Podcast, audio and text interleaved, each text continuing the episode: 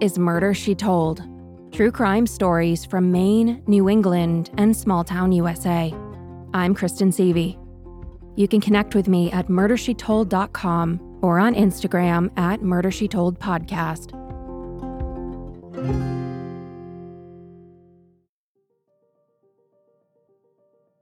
Outside of the cottage, a chorus of spring peepers counted the passing seconds in their rhythmic chant in the rushes of Lake Maranacook as Emma Townes lay dying on the couch in her living room.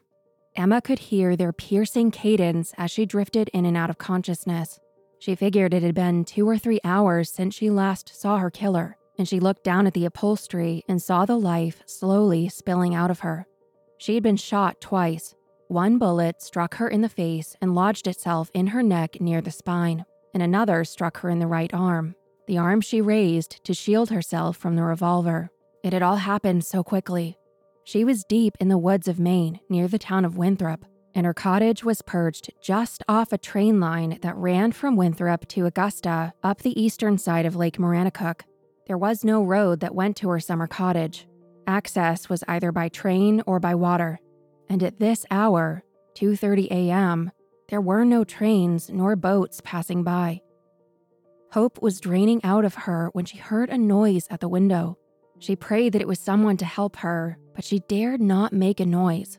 As she heard the window slide open and realized that the stranger didn't announce himself, she knew that the killer had returned to finish the job. She heard the wooden planks groan and creak as he made his way to the couch, and she could tell that he was standing there, inches from her, and she willed her body to silence.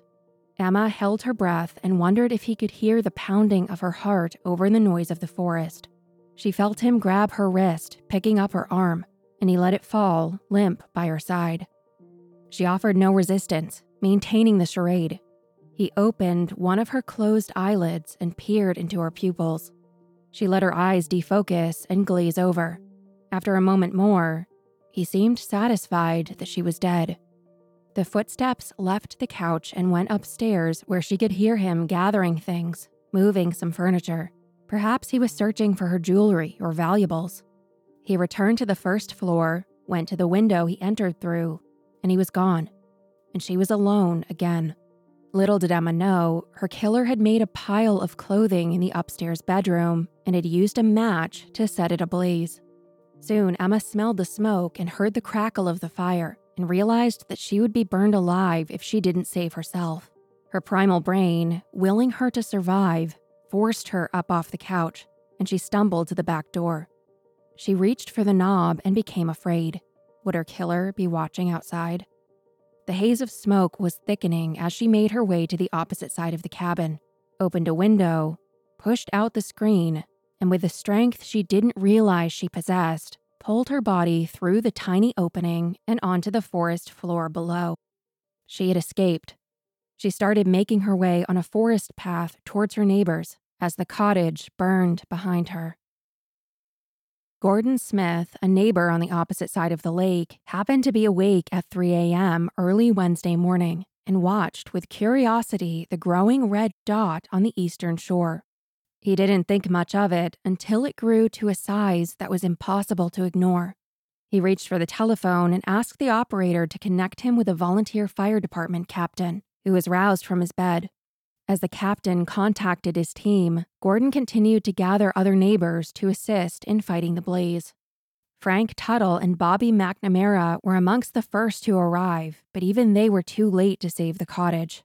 As they approached the burning wood structure, they saw Emma Townes stumbling toward them. In Bobby's words, like a ghost. They could tell that she was wounded, but in the dark, they didn't perceive the extent of her injuries. Her first words were, I thought you'd never come. The men spent just a moment with her, but were focused on the conflagration behind her.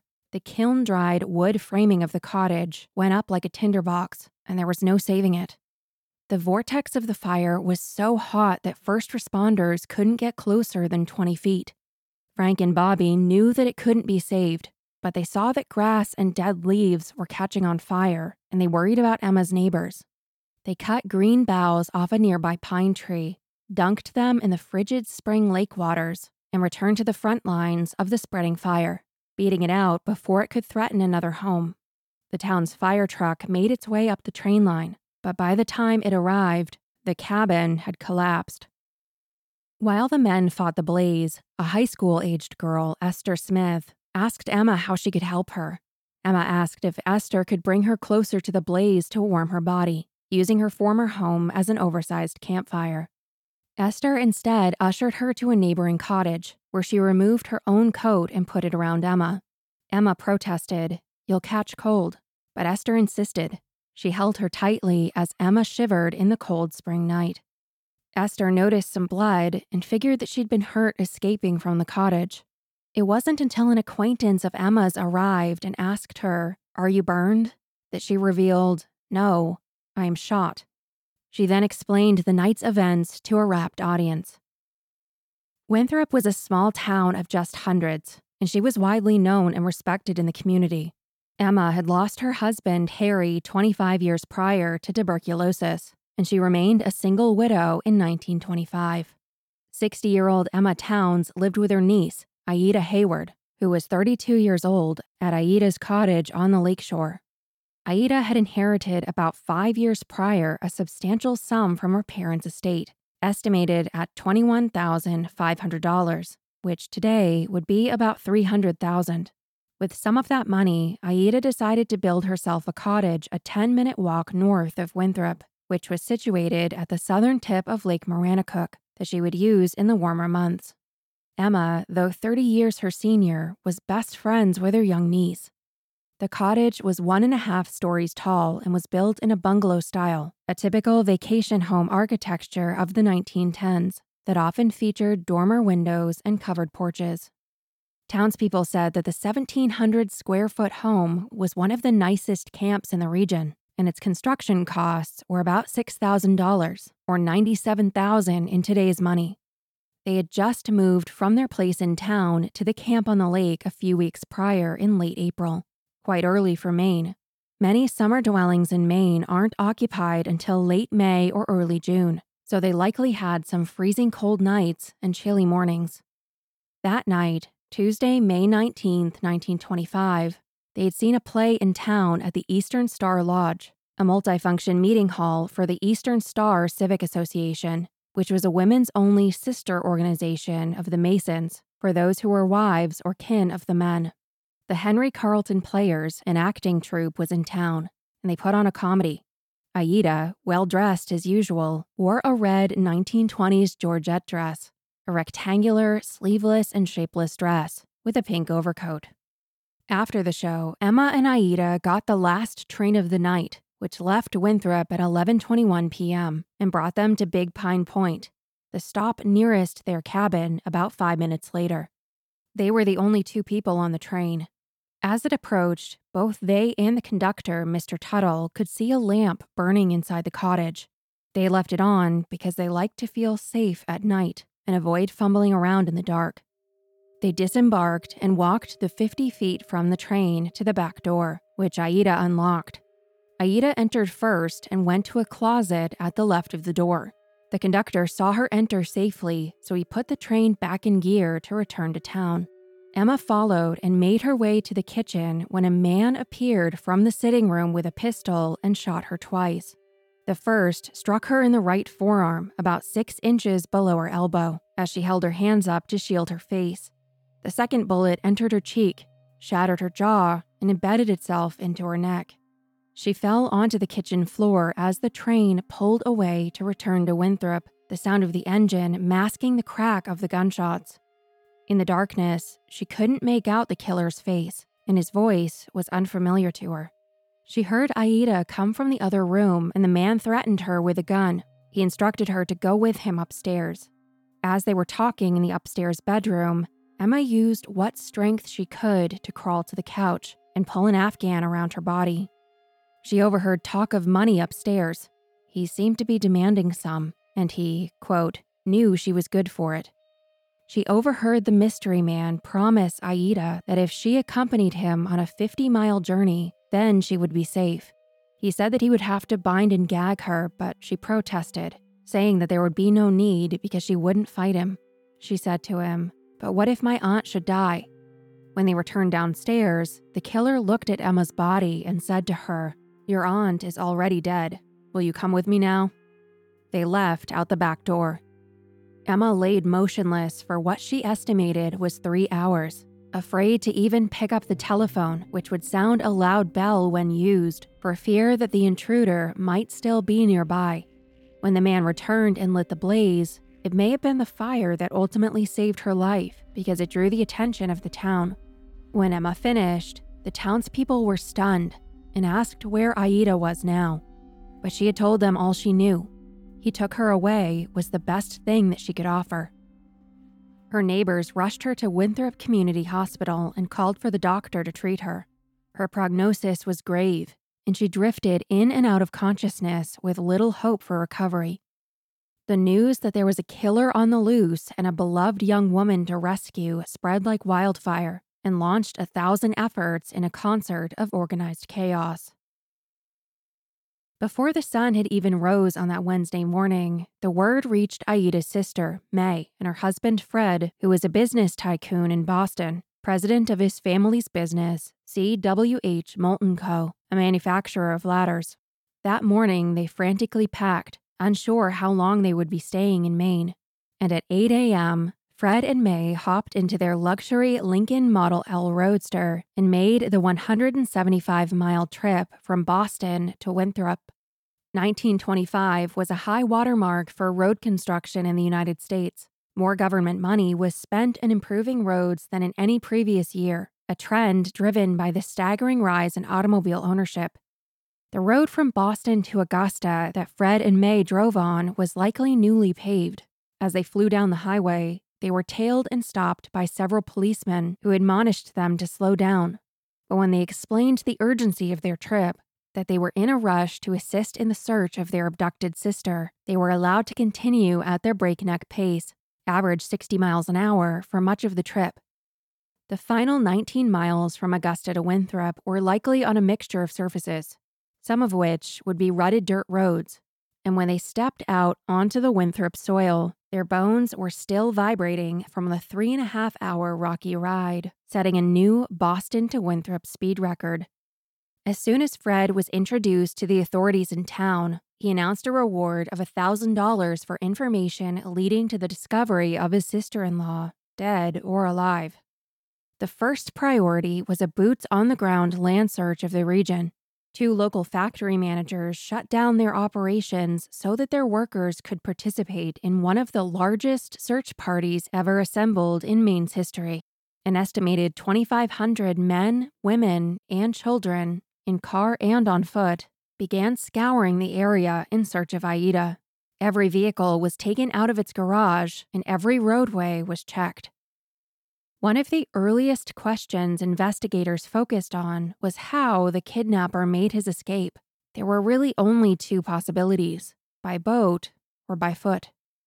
Around 4:30 a.m. that morning, one of the closest neighbors to the burned cottage reported that a man had knocked on their door and asked for a drink of water for his wife, who was waiting for him in the car. There was speculation that the woman in the car could have been Aida, and the man at the door could have been the killer. He could have taken her on foot through forest paths from the burnt cottage to nearby Moore Road, where his escape vehicle waited, parked quietly in a barn. He then may have stopped at the residence to fetch her some water before fleeing the area on the 50 mile trip that Emma had recalled in her half conscious state. Later in the day, a scent dog named Sergeant, a German Shepherd Collie mix, was brought in from the Lewiston Police Department to track Aida. Fred and May brought some clothes of Aida's from Boston and presented them to Sargent to establish the scene. The dog led searchers from the burnt remains of the cottage down a forest trail to Moore Road, and finally to a barn next to the Higgins residence, the same residence where the man had stopped for water. Searchers theorized that the man's car was parked in that barn, which explained why Sargent could follow the scent no further. Another neighbor, whose home was on the way to Readfield, a town to the north, reported that at 6:30 a.m., 2 hours after the earlier sighting, a man and a woman knocked on his front door, and though he didn't answer, he overheard the woman, quote, talking excitedly on his porch. After a short wait, they left in their automobile, and early speculation suggested that the mystery man was headed north. Searchers found a discarded pencil and a piece of paper on the road, and police took it into evidence. While some investigators were tracking down the automobile leads, others were searching for boats. In the middle of the night, around 2:30 a.m., prior to the fire, a 75-year-old neighbor, Elizabeth Griffin, whose windows overlooked the southern end of the lake, remembered seeing a canoe cross the lake from near the Hayward cottage and head north towards the other end of the long, skinny lake. Shortly after her sighting, during the early morning hours while the fire was raging, a fog developed on the lake that would make it difficult for anyone to make out another sighting. And on the other hand, it would have been difficult for the men to navigate the lake. Later on in the day, a man from Readfield, the town that sits on the north end of the lake, discovered that his canoe was missing he had gone fishing the night before and docked it in its usual place, but it was gone. Another missing boat was one that belonged at Aida's cottage. There was some speculation that it could have been consumed by the fire. By the time the fire was finally extinguished, all that remained was the chimney, part of the ice house, and the woodpile. Though there was some uncertainty, tracking down the two missing boats remained a top priority. The lead detective believed that the killer made his way to the cottage by boat and made his escape in the same way. He believed that because of how swiftly the town responded to the fire, it was unlikely that the killer could have made it away unnoticed on foot. Emma's son in law, Harold Sprague, was one of the first suspects that police interrogated. He had fought with Emma two years prior, and their conflict was known to close family and friends. He had been arrested on the charge of failing to support his child, and he believed that Emma had turned him into authorities. But when police went to his home in Oakland, they learned that the two had reconciled, and just last month in April, they had spent three amicable weeks together. He and his wife were each other's alibis. They were in their home from 8 p.m. Tuesday night to 5 a.m. Wednesday morning. Harold traveled to Winthrop to be with his mother in law on that first day, visiting her in the hospital and he told his wife on the trip over that he would be glad to have her live with them. Emma's condition continued to worsen, and Dr. Badgett and Chief of the State Highway Police, Fred Sanborn, stayed by her side all day, hoping to learn something more of the killer before her death. In her brief moments of consciousness, Dr. Badgett asked if she had any words for her daughter, and she said no. In the afternoon, children were released from school early, and they too wanted to help participate in the search. Many of them went to inspect the smoldering rubble. Some were driven by morbid fascination, and others were simply eager to help. Newspapermen reported popular theories of motive that the Winthrop citizens discussed. Some believed that the crime was the work of a local, weak minded man who was obsessed with Aida, and that when his advances were rebuffed, became enraged, killing Emma and kidnapping Aida to later assault and dispose of her body. Others believed that the mystery man's motive was money, that he took valuables from the cabin and was holding Aida for ransom, knowing of her wealthy relatives in Boston and of her own wealth. Little did they know, the killer was amongst them. At 7 a.m., he responded to a knock on his door by searchers who were requesting help at Emma's cottage. He walked among them. He searched the ashes, he proclaimed, quote, It was a terrible affair. And he was the loudest in his condemnation of the cowardly would be assassin who confronted two helpless women in their home at night in a lonely camp where no others were within call. While he was out maintaining the charade, Aida lay dead in the upstairs bedroom of his cottage. The man called his wife, who was living with her mother and her stepfather in Saco, and asked her to meet him at their cottage at Old Orchard Beach later that night. He left Winthrop by train and called again later that evening to let her know that he was coming by streetcar to the cottage. He explained to her that he had discovered Aida's lifeless body and moved it into his cottage to protect another. He told her that robbers, whom he knew, had ambushed the woman shooting Emma and killing Aida, and that he was afraid to return to Winthrop. She encouraged him to go and face the music. He slept the night in their beach cottage, and after a grapefruit breakfast, returned to Winthrop the next morning to discover that the search had continued to pick up steam.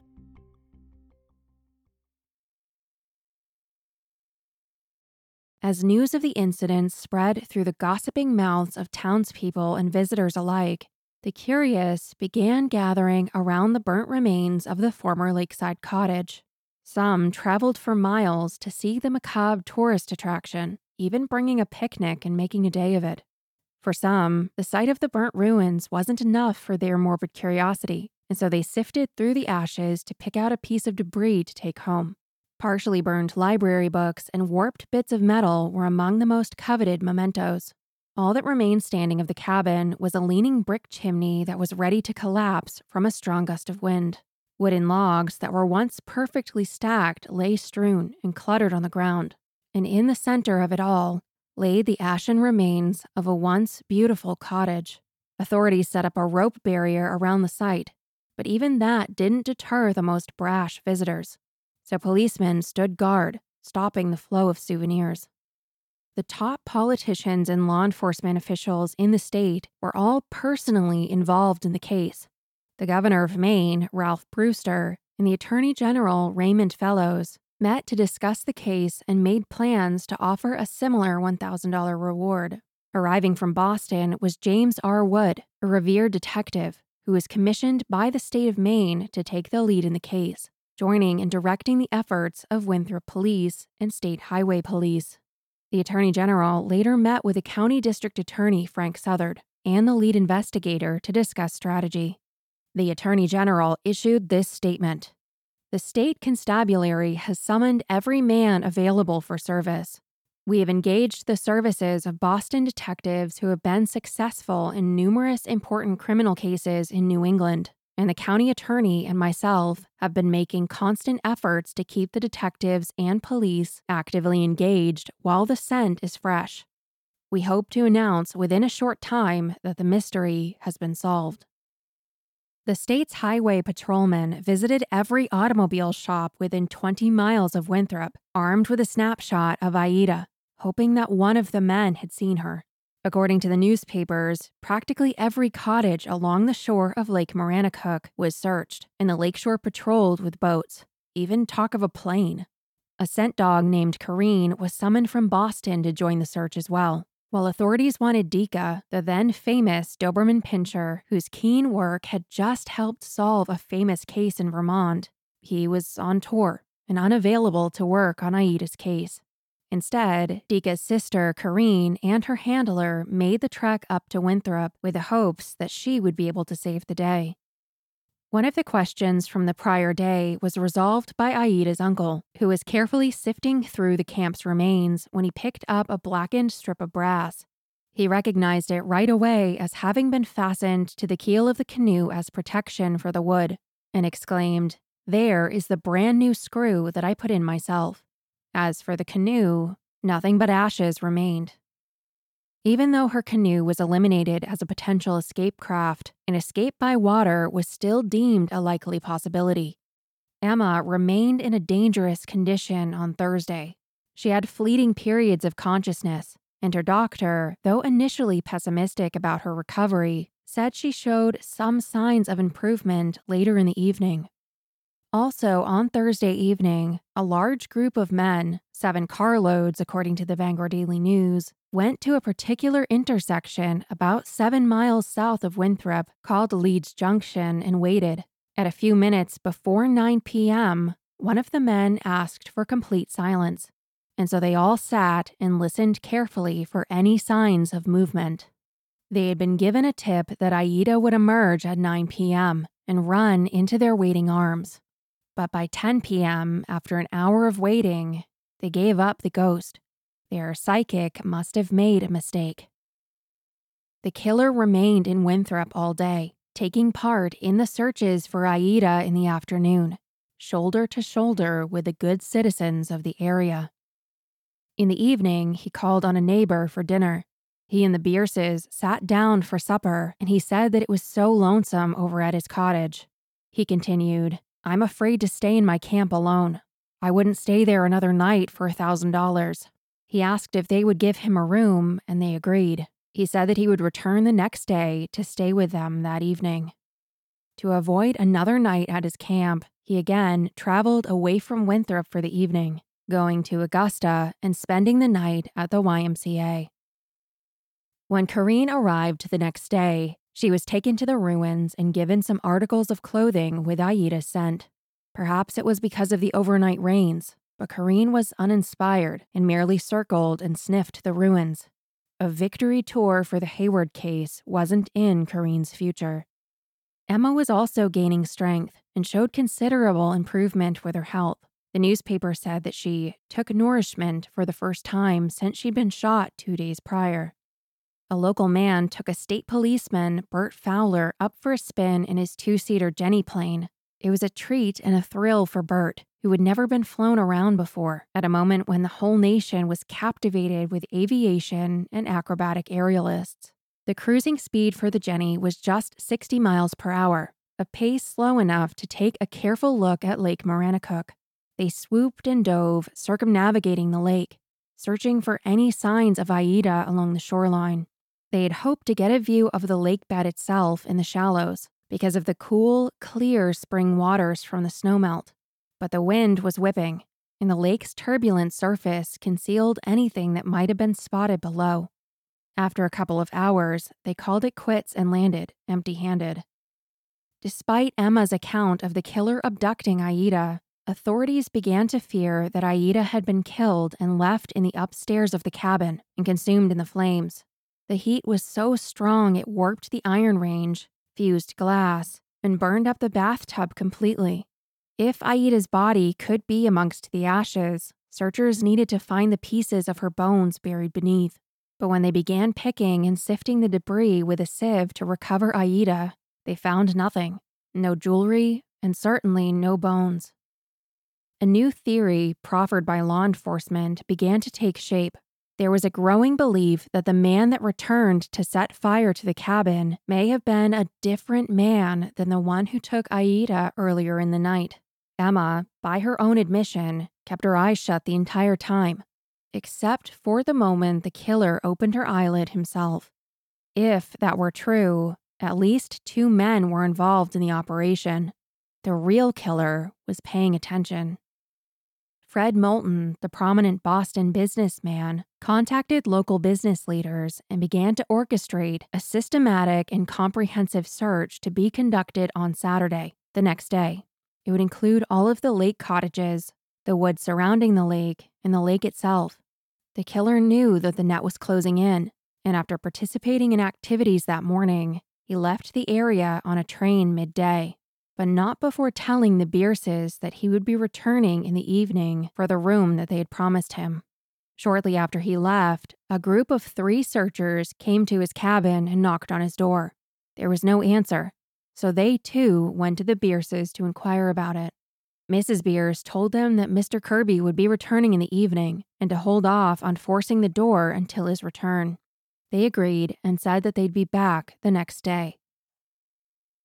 It was day four, and the comprehensive search planned by Moulton was underway. A group of citizens in town were gathered, and someone asked, Has Kirby's cottage been searched? The answer came back from the crowd that it had not. He was under no suspicion, out of thoroughness, though, they decided to check. They found the door locked again, and so they went to the Bierces, who said that Kirby hadn't returned the night before as promised. A broken promise was all the ammunition the three men needed to force their way in. Using a hatchet and a screwdriver, they broke in the front door. As soon as the door flung open, they were hit with a foul odor of death. They began looking around, but didn't find the body right away. It had been cleverly hidden. The whole cabin was orderly and there were no signs of a struggle. The upstairs bedroom had a bunch of furniture piled on the mattress as though it were closed up for the winter and consolidated on the bed. As they began to move the furniture piece by piece, they noticed that there was something underneath, concealed by a mattress pad called a feather tick. They pulled it off the bed, revealing the dead body of 32 year old Aida Hayward. Aida's tongue protruded from her mouth, suggesting that the killer had strangled her to death. She was dressed only in a pink chemise.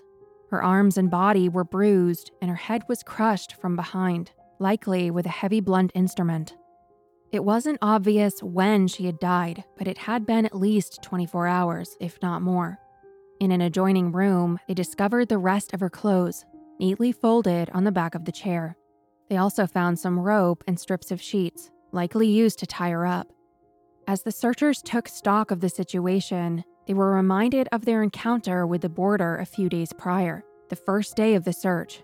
Kirby had answered the door and greeted them with a smile. He assured them that he'd been living in the cabin for the past few weeks and there was nothing more to discover. But, he said, you're welcome to search the place. In jest, he added, If you go upstairs, don't take my money.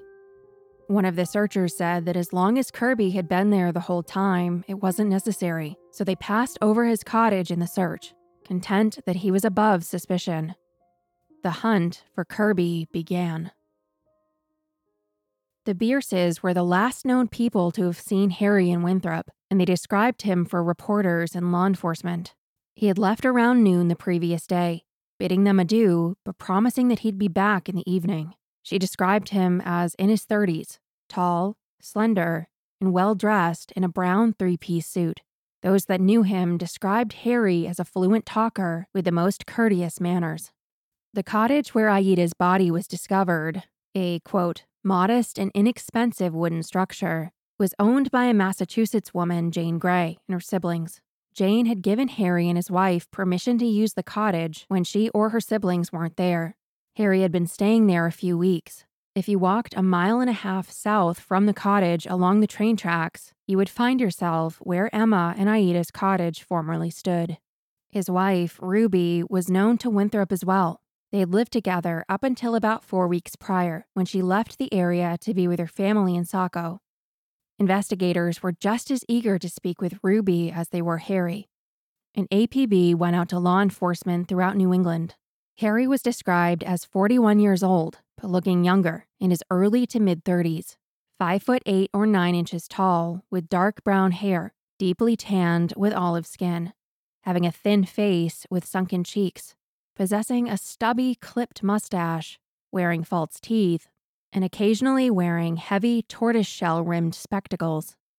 He was seen with a Norfolk jacket, which looks like a bougie hunting jacket from England, a gray cap, and leather Oxford shoes. Around 9 a.m. that morning, Harry had checked out of the YMCA in Augusta, where he had stayed for a second night. He made his way to nearby Oakland, where he went to a barber shop and had his mustache shaved, changing his appearance. He boarded an afternoon train and headed to Boston. The train made a stop through Winthrop in the early evening, and the police were waiting. They boarded it as it came to a stop. They approached the conductor and gave a description of Harry. They walked through the aisles searching for him. Harry even overheard them discussing him and his appearance. He kept cool as a cucumber, though, and the subterfuge of his clean shaven face foiled the searchers. The police got off and the train lumbered into motion again. Earlier in the day, the Winthrop postmaster, Earl, received a postcard with instructions from Harry. In it, he asked him to forward any of his Winthrop mail to Augusta, and the postmaster had even sent some that day. Earl revealed the postcard to authorities, and so officers, dressed in plain clothes, waited in and around the post office in Augusta, hoping that Harry would appear and collect his mail. While the search in Augusta for Harry was in full tilt, a tip came in from Portland that a bag had been discovered with the initials HAK at their train station. Portland police searched the bag, and besides some men's clothes and a set of false teeth that Harry was known to use, they discovered a key ring with a broken key on it. When the three searchers in Winthrop had found Aida's body at Harry's cottage earlier in the day, they had noticed that the front lock had been rendered inoperable because a key was broken off in the cylinder. One of the three men managed to recover the key fragment from the lock and brought it to Portland, where it was matched to its other broken half found in the suitcase. Authorities believed that the killer was within their grasp and deployed a plainclothes detail to stake out the station. Trainline employees explained to police that the bag had been checked at Augusta with a request for it to be unloaded in Portland. The bag had already made it there, and they assumed that Harry would be arriving on a later train.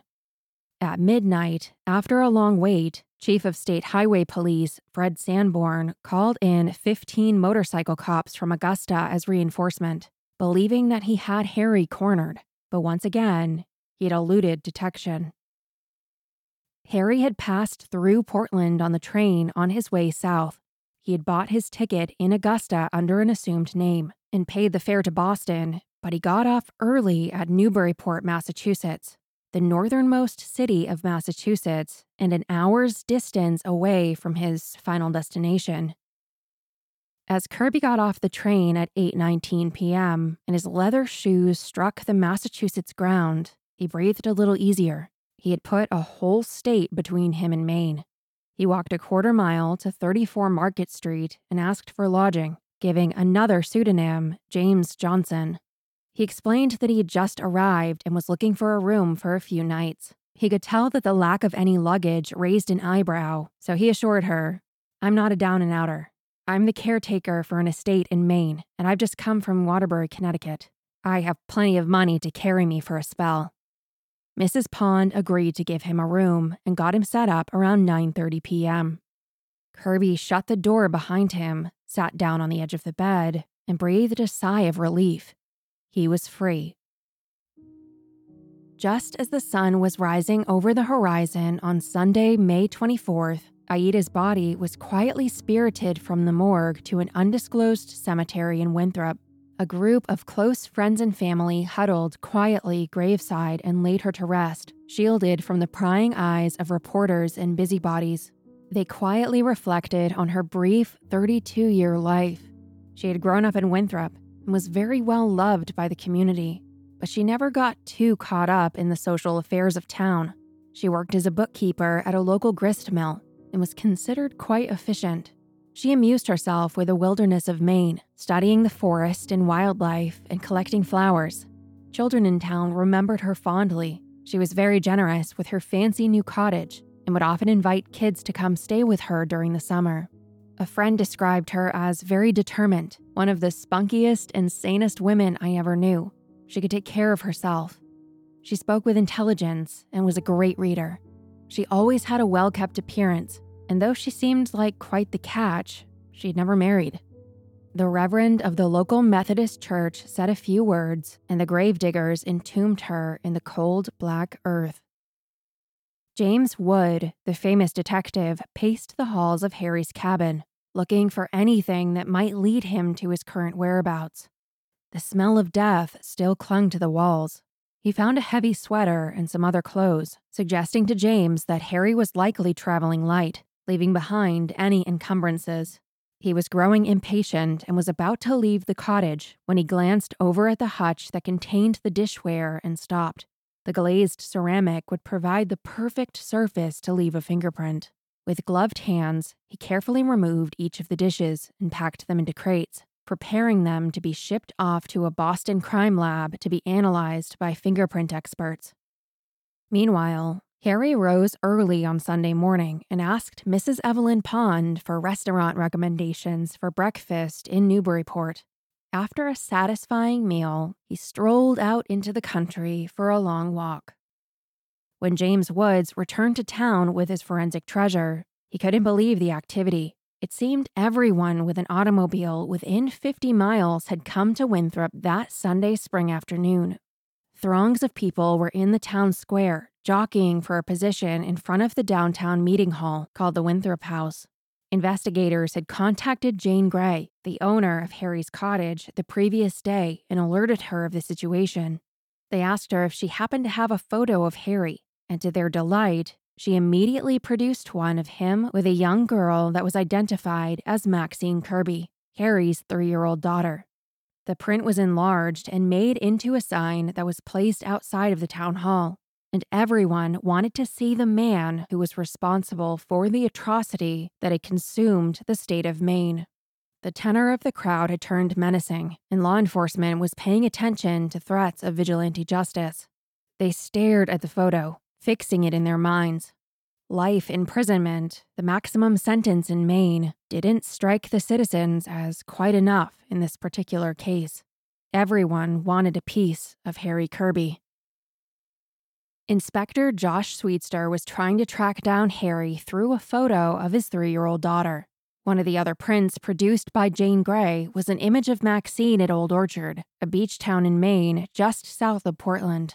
He thought that the terrain surrounding the little girl was distinctive enough that he might be able to find the very spot it was taken. After an all day search and many misses, he had found a promising vista. He scooped up a young child who was playing nearby and put them in the spot on the grass where he thought the snap had been taken, and compared the scene in front of him to the image he held in his hand. It was a match. He then canvassed the area and found a young girl who said she remembered the photo being taken.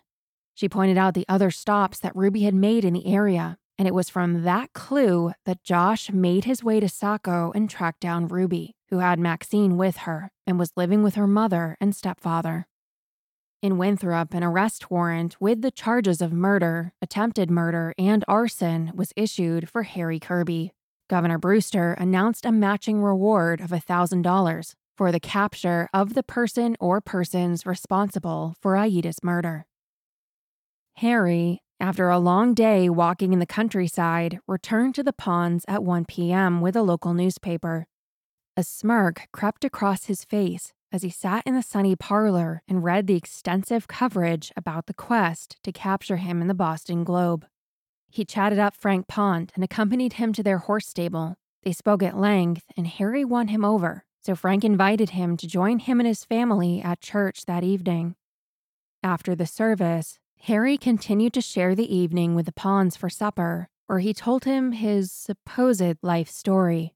He said that his wife and young child had died tragically six months earlier and that he was all on his own. He said, quote, Some of us are destined to hardships all their life.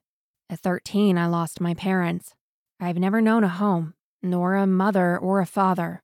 I was kicked out into the world at 13, and I've knocked about ever since. I've wished many times that I might die also. He fetched a photo from his wallet with him and Maxine, and he contorted his face into a rictus of sadness. The Ponds wanted to save Harry. They asked him about his experience at the service, where they had even introduced him to their pastor. He said that he felt better after singing the hymns. Hope remained. When Harry retired at 11 p.m. that Sunday evening, he slept soundly. He had earned the goodwill of his keepers they would protect him. Evelyn Pond rose on Monday morning and went through her typical morning routine, getting her two children, Florence and Herbert, out the door and tending to the boarders. She purchased the morning paper and brought it back to the house, where she sat down and started to look through it. On page one, staring back at her, was the exact photograph that she had been shown the previous afternoon by her new friend and tenant, James Johnson. But this image was captioned with an unfamiliar name Harry Kirby. Could this be the same man? She stared at the photo for a good 10 minutes, vacillating between disbelief and conviction, until she finally decided to phone her husband, Frank, who was at the grocery store. She closed the doors to the parlor and barricaded herself in, positioning chairs in front of the doorknobs to prevent intrusion from an eavesdropping tenant. She called the grocer and asked him to put Frank on the line. He was dubious at first, but he too examined the newspaper and couldn't help but conclude that their tenant, whom they'd taken an immediate liking to, was the man being sought by authorities. He told her to stay put and he called the Newburyport police. After a bit of convincing, they took the tip seriously and sent out three officers to the lodging house. At 9 a.m., Harry heard an assertive knock at his door. He knew what would happen next. This is the police. Open up. Harry unlocked the door. With absolute composure, he said to them, I'm the man you're looking for. I'm Harry Kirby. Join me next week for the conclusion of the Harry Kirby story. Who is Harry Kirby? Will he ever face justice? Is Aida his only victim?